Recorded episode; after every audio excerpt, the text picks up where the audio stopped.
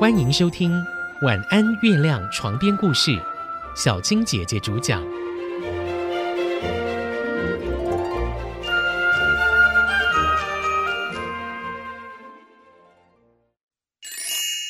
基督山恩仇记》第四集：法利亚长老。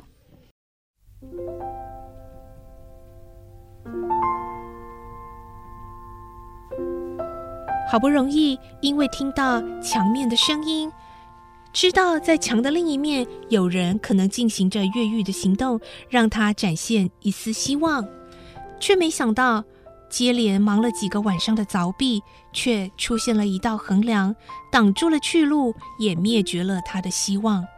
爱德蒙失望的大喊：“哎呀，上帝呀，你一定要这样！”一定要这样灭绝我的道路吗？他的话才说完，忽然在墙底下传来一个声音说：“上帝不会让人失望的。”啊，有人的声音啊，那是人的声音。这几年来，除了狱卒之外，埃德蒙没有听过任何人说话的声音。而这时候，就在埃德蒙自己挖的那个洞的下方。竟然有一个人的人头从墙面底下露了出来。这个人慢慢的钻出了地板，进到了爱德蒙的牢房。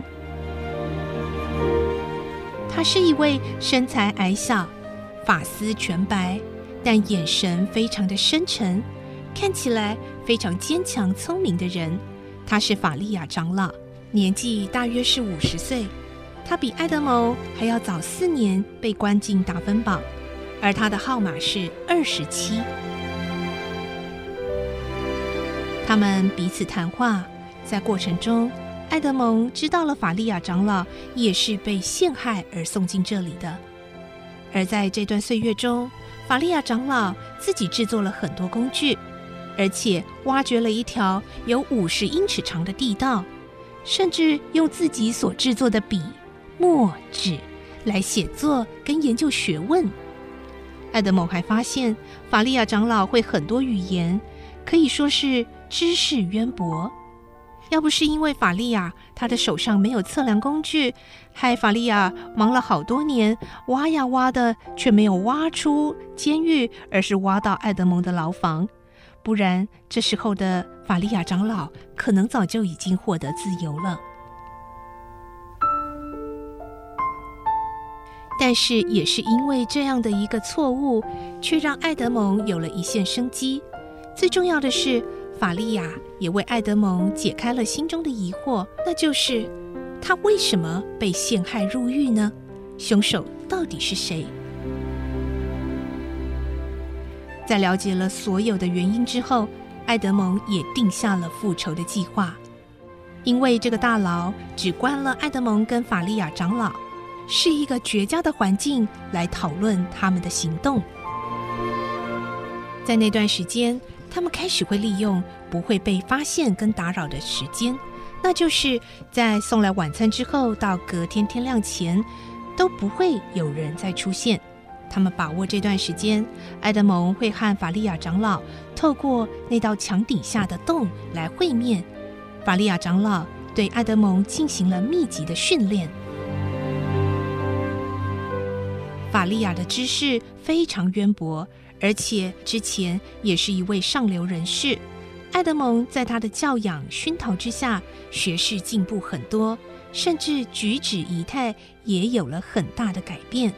转眼之间，两年过去了，爱德蒙在法利亚的教导之下，也变了一个人，变得聪慧有知识，涵养有学问。而这时候，法利亚又有了逃亡的念头。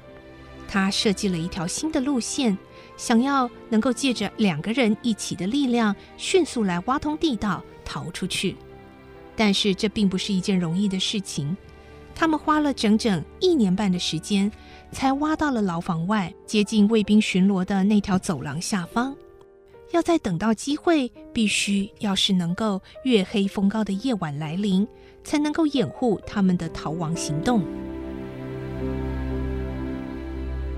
就在逃亡行动看似一步一步接近成功的时候，这一个晚上，法利亚的癫痫病突然发作。还好这时候艾德蒙就在法利亚的身边，他依照法利亚告诉他的，在床下找到了一种红色的药水。然后法利亚发作到昏迷的时候，艾德蒙用力地撬开法利亚的牙齿，把红色药水滴进去，法利亚才苏醒过来。在那之后，法利亚静养了好几天。当他能开口说话的时候，他对埃德蒙说：“埃德蒙，这一切都完了，我的脚啊和手啊。”现在都不能动了，我看，就你快点逃走吧。埃德蒙安慰说：“不要急啊，法利亚长老，我可以等，等一个月甚至一年，反正我就是不会丢下你的，我不会一个人逃走，你一定会复原的。”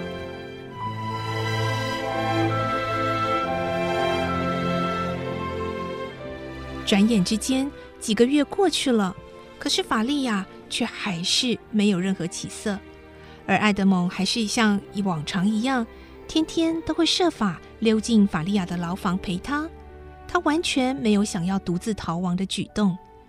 法利亚非常感动，他对爱德蒙说：“我真的很感激你对我不离不弃，但是我真的没有多少日子可以活了。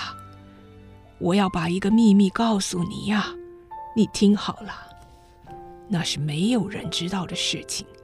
就是在凯撒时代，一位罗马贵族中最富有的红衣主教，他所藏的财宝在哪里？接着，法利亚长老把他从古书中发现的秘密告诉爱德蒙。这些财宝价值超过一亿三千万。藏匿的地点就在基督山岛。你呀，逃出去之后，设法来到这座岛。在岛的东边有一个小港，小港的右边数到第二十块岩石，可以发现两个洞口。而这些财宝就在第二个洞口里头最远的角落。爱德蒙听完了之后，并没有非常兴奋或者是非常着急，因为他其实有点怀疑，超过三百年前的财富是真的还假的？就算是真的，还在那儿吗？虽然心底深处还是有点期待，因为如果真的有那么多钱，他的复仇行动就能更顺利的进行了。法利亚主动坦白了这个秘密。